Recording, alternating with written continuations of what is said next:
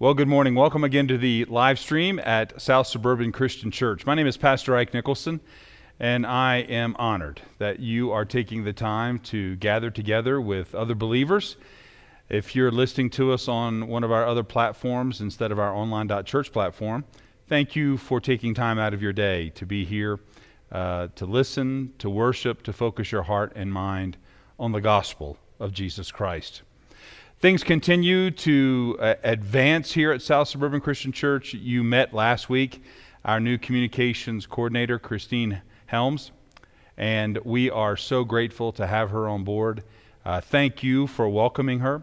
Uh, this week, we'd like to let you know that we have also um, called to serve with us a new church business administrator, uh, Ken Brightcruz. Uh, we welcome him. Uh, many of you know him. He was our past president here at South Suburban Christian Church, president of the congregation, the governing board. And so he will be joining our staff as he uh, uh, accepts his ministry of working with the day to day activities and uh, seeking to ensure that all of the administrative aspects of our congregation are dealt with in the highest level of professionalism and in accordance with our faith together. I'd invite you to, to send him a, a, a email as well, ken.brightcruz at southsuburban.com. Um, if you want to check the spelling of that last name, just go to our website at southsuburban.com, click on the staff page, and a link will be there for you to send him an email. But I know that he'd appreciate knowing of your thoughts and prayers. Our text today comes from the Gospel according to Matthew. Uh, it's Matthew chapter 19. So if you have your Bibles, I'd encourage you to turn to Matthew chapter 19 as we continue in our series. This is our 10th message in this series. Matthew chapter 19, beginning in verse 13, just a few verses as we uh, are attentive to God's word today. Then children were brought to Jesus that he might lay his hands on them and pray. The disciples rebuked the people, but Jesus said, Let the little children come to me and do not hinder them, for to such belongs the kingdom of heaven. And Jesus laid his hands on them and went away. Here ends the reading of God's holy and perfect word. May he add his blessings and his understanding to it. Amen. Man, the three little verses. Three little verses in the Gospels, and yet they have become one of the most favorite and impactful scenes in all of the stories of Jesus. When we think about all of the images that you might have seen with Jesus uh, on the cross, with his disciples at the Last Supper, one of the favorite images that we see is Jesus surrounded by children. It's on the covers of children's Bibles, it's on posters and pictures that can be hung in children's rooms. And it is, frankly, probably one of the most enduring scenes and endearing scenes of our faith together. Well, you know that I tend to enjoy dabbling a little bit in the history of art, and we don't really see a lot of paintings about with Jesus and children until the early 1800s. There's a few, but the probably best known painting uh, is uh, by a painter that probably no one knows uh, Carl Christian Vogel von Vogelstein. And in 1805, he painted a painting entitled Let the Little Children Come to Me. It is a powerful image that really gave rise to many of the subsequent paintings of Jesus with children. And it is really, in many ways, a visual summary of the essence of what Christianity has taught about children. I'm going to share with you a little bit later about that uh, artist's inspiration for him painting that painting. This text is actually in close proximity to another lesson that Jesus gave on children. If you were to turn back just one chapter to the chapter, uh, Matthew chapter 18, uh, verses 1 through 6, we see Jesus giving another lesson in which a child plays a prominent part. As a matter of fact, the context of what's going on here is Jesus is talking about who is the greatest. If you, if you would, just flip back to Matthew chapter 18 and read with me uh, beginning in verse 1. At that time, the disciples came to Jesus, saying, Who is the greatest in the kingdom of heaven? And calling to him a child, Jesus put him in the midst of them, and said, Truly I say to you, unless you turn and become like children, you will never enter the kingdom of heaven. Whoever humbles himself like this child is the greatest in the kingdom of heaven. Whoever receives one such child in my name receives me. But whoever causes one of these little ones who believe in me to sin, it would be better for him to have a great millstone fastened around his neck and to be drowned in the depth of the sea. Well, you know, as we read these two texts, the one from Matthew 18 about children, and then the one that we are focusing on this morning from Matthew 19 about children, we can't help but come to these texts with a couple of questions. I, I hope that as you're thinking about this text and thinking about how it might apply to your life and, and how you have realized it in your life, you'll be thinking about some of these questions, specifically with regard to the context in which both of these lessons come to us in the Gospel of Matthew. The, the first question is when Jesus uses the example of a child, what was in the mind of his hearers? How were they thinking about the concepts that Jesus was talking about? Things like greatness, things like children, things like blessing. A second question might be Would his predominantly Jewish audience would they have understood what he meant about children that would have been significantly different from the Roman and Greek understanding, the, the culture in which the hearers of Jesus' lesson lived? That is, is would they have realized that what Jesus was saying was something significantly different than what they were being taught uh, by the Greek and Roman culture about children? I think a third question that would be good for us to think about together today would be do Christians, people like me and you who are followers of Jesus Christ, do we have a specific view and understanding of family, of children, and of culture that is, well, specifically unique from our Jewish forebears or even in the culture in which we currently find ourselves? In many ways, there's a universal experience when it comes to children, isn't there? No matter what nation you're from or ethnicity you're from, uh, depending on how much culture has influenced a human being, uh, when it just comes to the God given natural aspects of what it means to see a child as an adult or to hold a child as a parent. As a matter of fact, we actually have copies that date back, are you ready? 2,000 years before Jesus of lullabies that were written in Mesopotamian uh, cultures like the Akkadian Empire and the, Assy- the old Assyrian Empire that talk about how a mother deals with a sleepless baby. Now, now let's think about that. That's over 4,000 years ago. And the same struggles that moms have today with their babies who just refuse to go to sleep is the same struggles that a mother way back among the Akkadians and the Assyrians would have struggled with as well. As a matter of fact, in the Code of Hammurabi, that great ancient code of law that dates 1,700 years before Jesus, there's a whole section of that law in that Mesopotamian culture uh, that talk about how adopted children are to be protected. The law was intending that children who were adopted into families would be protected, would be allowed to inherit, and have the same rights as a biological child. It's something to really take some semblance of comfort in that for the length of recorded history, the actions, the struggles that we have with children haven't changed all that much.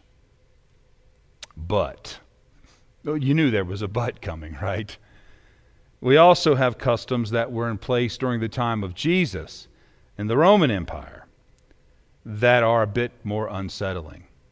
For example, when a child was born in the Roman Empire, uh, the first thing that the midwife would do after she had cut the umbilical cord was she would lay the child on the floor. And this was a sign to the head of household, most commonly the husband of the wife or the father of the child. And that head of household had a decision to make. He could either pick up the child, in which case the child would be accepted as a part of the family, or he could leave the child on the floor. If he left the child on the floor, there were two things that would often have happen. Either they would just leave the child there on the floor to die of exposure. Or in families that were maybe you might want to say a bit more civil, they might take the child to designated parts of the city where they would, would abandon the child in certain areas or certain buildings that were specifically designed to leave abandoned children. And what is most horrific about those sections of the city is that one of two things would happen there. Either the child would die of exposure in the city outside, or the child would be picked up, maybe sometimes by a couple who wanted to have another child and for whatever reason weren't able to. But more commonly, these children would have been picked up by slave traders.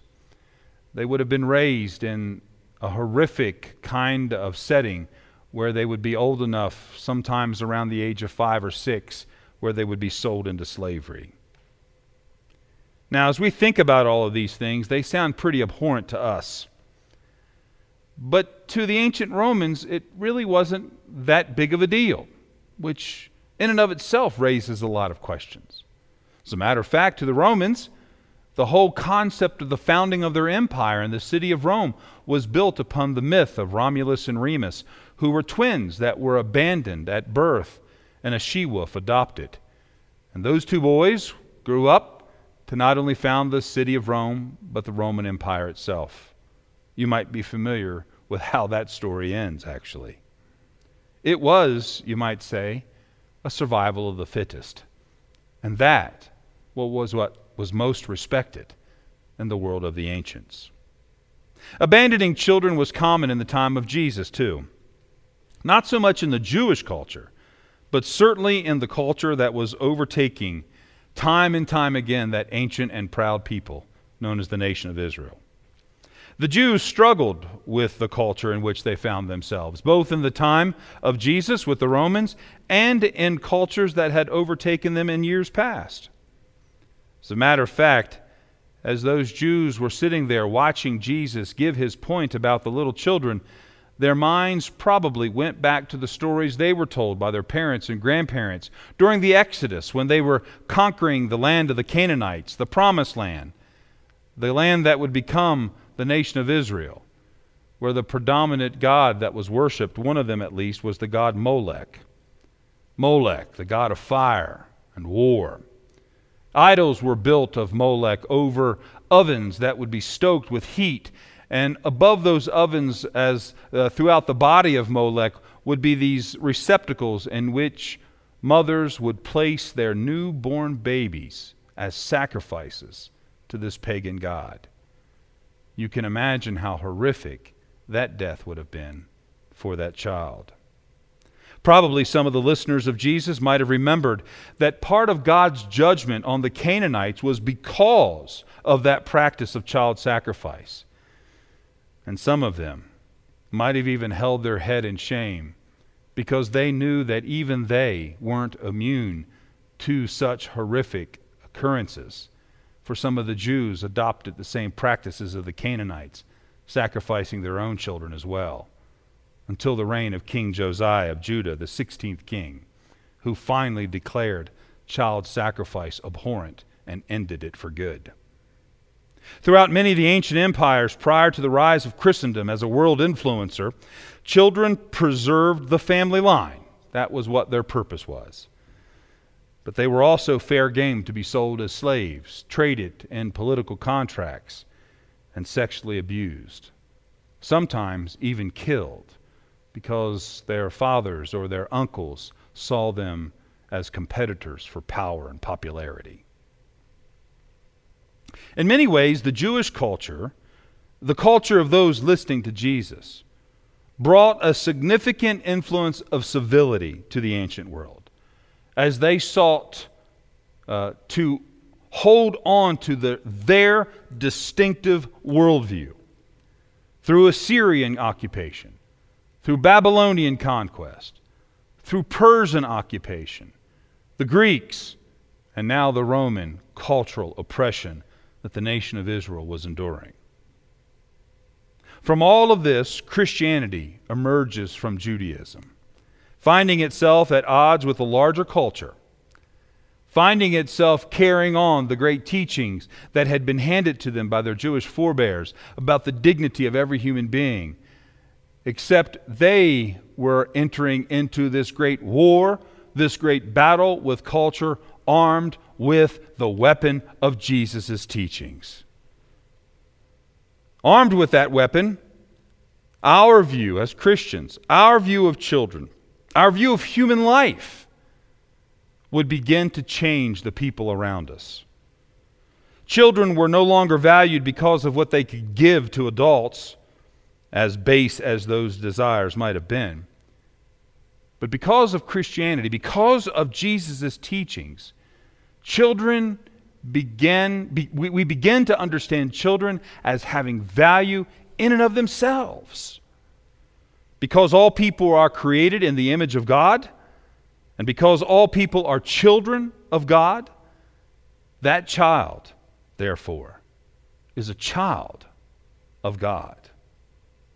And so, what began to happen is you and I, as Christians, begin to accept children as persons not, as, not, not on the basis of their reception into a family or their usefulness to the community, but simply because they were born. Because they're viewed as God's. And they're no longer our children, but they're God's children. And God entrusts those children to us for a purpose. By the fourth century, as Christianity begins to have more and more influence on the world, as the horrific persecution of the followers of Christ begins to fade in the distance, and the church begins to emerge as a voice of reason, a voice of compassion, a voice of order, a voice of love. One particular pastor, a pastor who served in the land of Caesarea but was from Asia Minor or present day Turkey, his name was Basil. He's remembered by the church these days as a doctor of the church, a teacher of the church. Basil the Great. Basil was a unique young pastor. Every morning and every evening, he would leave his church and go to the town dump where he would gather all of the newborn babies. Now, just that phrase alone ought to cause you to perk your ears and say, What? Even in the time of Basil, it was common that if you would to have a child and you didn't want the child for whatever reason, you just simply took the child to the dump where the child would die from exposure. But Basil, every morning and every evening, would gather up those children that had been abandoned and would take them back to his church. And there he would raise them, along with his sisters, along with the men and women of the church. And they were raised not just uh, in order to sell into slavery, as had been uh, centuries before, but they were taught, they were, they were educated, they, they were given a sense of purpose and belonging and value. Many historians believe that it was Basil who was the first person to found an orphanage an orphanage that was intended to raise children who had been left by their parents, but not to be sold into slavery, but that the child would be given a sense of well being and sent forth in life to thrive and prosper. As a matter of fact, if you read more about that, you'll see that in many cases, most historians credit Basil as the father of the earliest Christian communities these young children who were raised together developed relationships as brothers and sisters, and that kind of community would be the model upon which the establishment of monasteries and convents would ultimately be based, which incidentally was a significant way that knowledge, education, reading, writing, scientific research was preserved during the Dark Ages, or as we like to say these days, the Middle Ages. I mean, think about that for a second. And I don't think I'm stretching any imagination here, but the technology that you and I are currently using at this very minute is a descendant from a tradition of learning, a tradition of science, a tradition of research, a tradition of advancement that dates back and was preserved by those Christian communities that developed out of a desire to see that children were given the best that they could be given because they were children of God. You know, sometimes it is easy to fall into the trap of our own culture's understanding of human life. You know, that expediency and convenience are what is important. I mean, after all, we frame our whole world around those values. I want things to be easy, I want things to be comfortable. And how much of a temptation it is for those things that might demand more of us than we are willing to give, we will discard, we will abandon we will ignore. You see, Jesus' lesson in Matthew 18 and in our text today in Matthew 19, you know what this lesson is really about? It's really about being countercultural. Although the Jewish listeners to Jesus would have understood the value of a child, Although they would have understood the sense of a child's innocence, a child's complete trust, a child's total dependence, it would have been very strange to a Gentile listener, which is probably why it has, has such a profound effect on Gentiles. You know, like you and me. When we heard the gospel, when we became followers of Jesus Christ, it became utterly apparent to us that this call into the life as a disciple of Jesus Christ demanded a complete change of our worldview. Now, what does it mean to apply this text today? What does it mean, what does it mean to think about how this text influences me and you today? Well, we live in interesting times, don't we? You probably have heard that phrase, may you always live in interesting times. Actually, considered a curse by the culture that gave us that phrase, and in many ways, that may be true. Now, I need to be really careful here, brothers and sisters, because so many of us in the church today are influenced more by the greater culture on the outside with its diverse and contrary perspectives than we are on the very demanding teachings of Jesus. I don't want to appear to be judgmental, but I do want to be clear. And yet, at the same time, the clarity that I'm searching and the clarity that I'm trying to convey is a clarity that you and I are discerning together. All things work together for good for those who love and trust God and are called according to his purpose.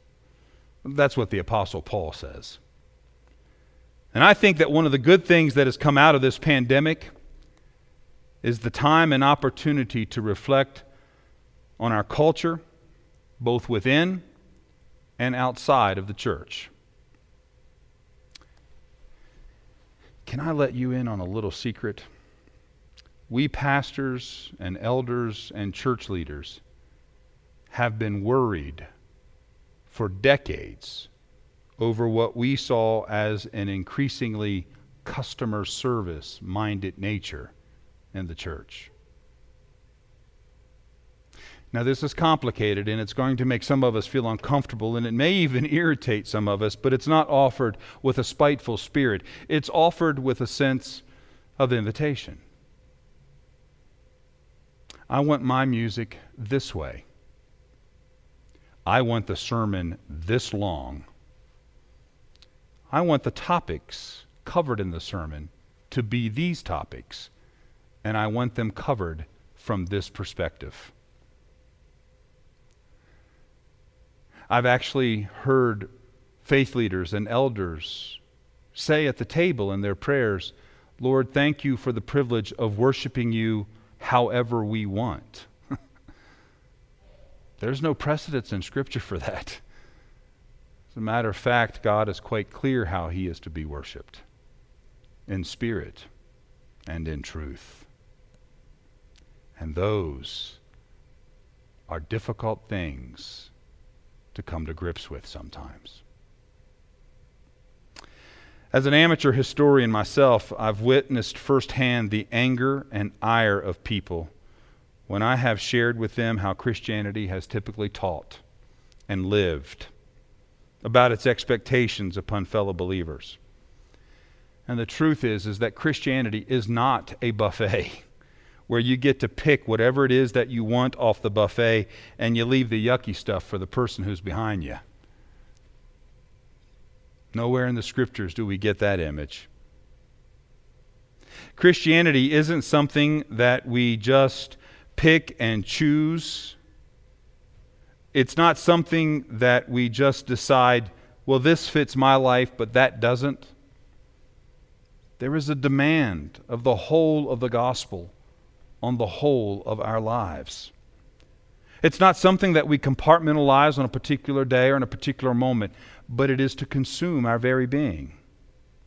And sometimes, I'll admit, as the church, even as a pastor myself, in an effort to bring in the world, we may have, from time to time, allowed the world to, de- to determine the scope of Jesus' teachings and their applications to our life. Being a follower of Jesus isn't for those expecting an easy life where we revel in our popularity, but it's a life of discipline. It's a life of sanctification where we are called to do the hardest thing of all to love our neighbor, to pick up our cross and carry it for the benefit of another. My wife Shauna and I are blessed to serve with one of our small groups here at South Suburban Church. It has a large number of young families in that group, and when we gather, we can see the struggle and the love that our fellow parents have in raising their children in an increasingly secular and divisive world. A world that today takes pleasure in insulting and demeaning one another.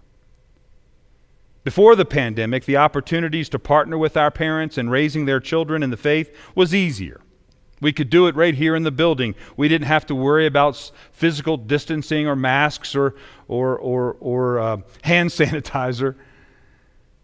And yet, I don't think any of us saw the gift of that opportunity until it was taken away from us. Too often we might have chosen other activities in our life, or we just weren't aware of the precious little time, maybe an hour or so a week, to open the richness of Jesus' teachings to the young minds of our children.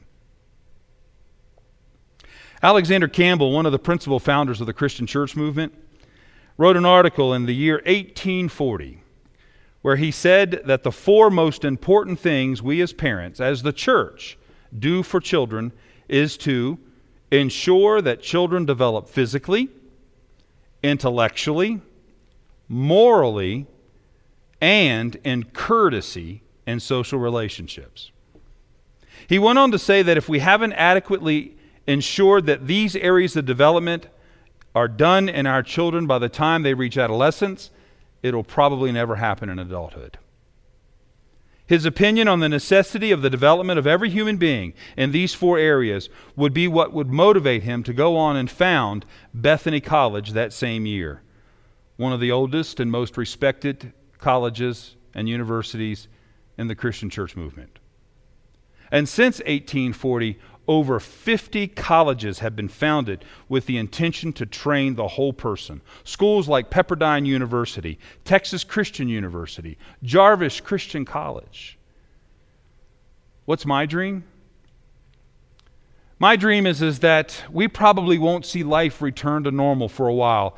And so, in the midst of that reality, my dream is to figure out how can we reboot our lives? How can we relaunch who we are as believers? How can we relaunch the church of Jesus Christ into a world? How can we look back at those things that we succumbed to, that in many ways were customer service minded?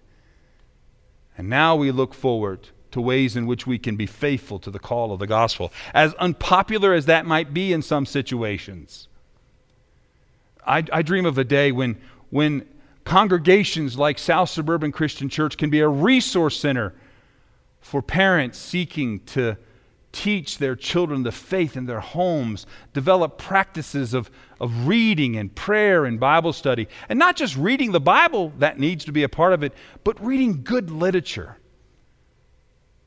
I don't want to sound judgmental, but how much better might it be if we just turn the television off for an hour and talk and read great books and dream great dreams and value the gift of virtue, of love, of sacrifice. I dream and vision that our seasoned members will come alongside and mentor our young families, and that we'll see that our investment in families is an investment in our community, but even more importantly, it is simply receiving the gift of God and valuing it above everything else. At the end of days, when death comes acro- uh, over all of us, it, it won't be our positions and power and influence and houses and cars that will define who we are. But the moments of great love and pride have been when children have stepped to the pulpit and said, my mom was a great mom. My dad was a great dad. He was a good man who taught the children in his life. She was a good woman who shared her wisdom with all. That's the mark of a great life. That's what it means to be a child of God. That's what it means to receive children from God. In just a moment, our worship team is going to lead us in a time of worship.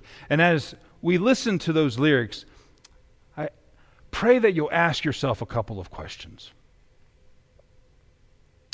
Am I coming to God as a skeptical child, wondering if the tooth fairy is real?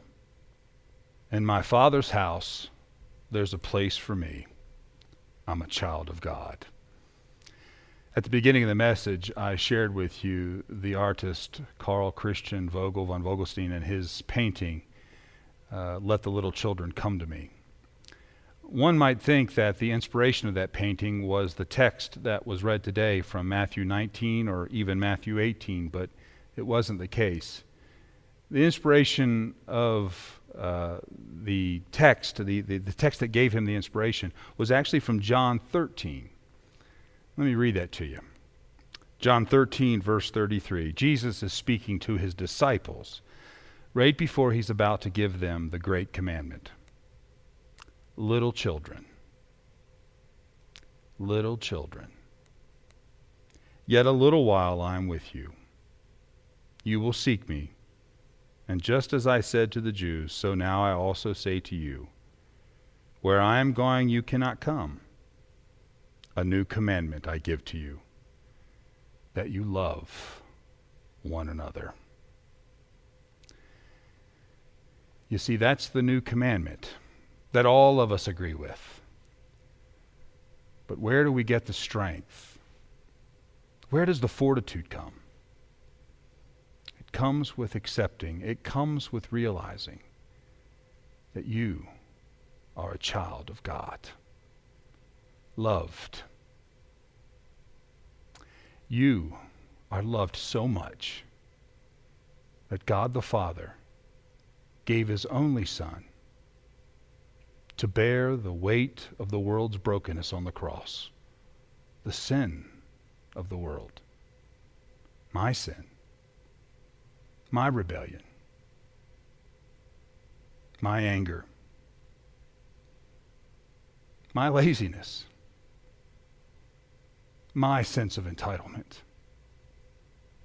And even in the midst of all of that, God says, I love you, my child. And He loves you. Will you run to the embrace of God the Father, trusting and knowing that there's a place for you in His house? Would you say yes to this question? Do you believe that Jesus is the Christ, the Son of the living God? And do you accept Him as Lord and Savior? If you have made that decision today, will you let us know? Will you click on the box if you're on our online.church platform? If you're listening on one of our other platforms, will you send us an email at office at southsuburban.com and let us know so that together we can joyfully celebrate that we are all children of God? Will you pray with me? Merciful God, thank you for the gift of children in our life and give us the strength and the fortitude in a culture that is too often dismissive and concerned about its own convenience to recognize the profound generosity of your gift to us of a new life. Of a new life in a child and a new life in Christ some being born today for the first time in the flesh, and others being born today again anew in the Spirit. In Jesus' name, amen.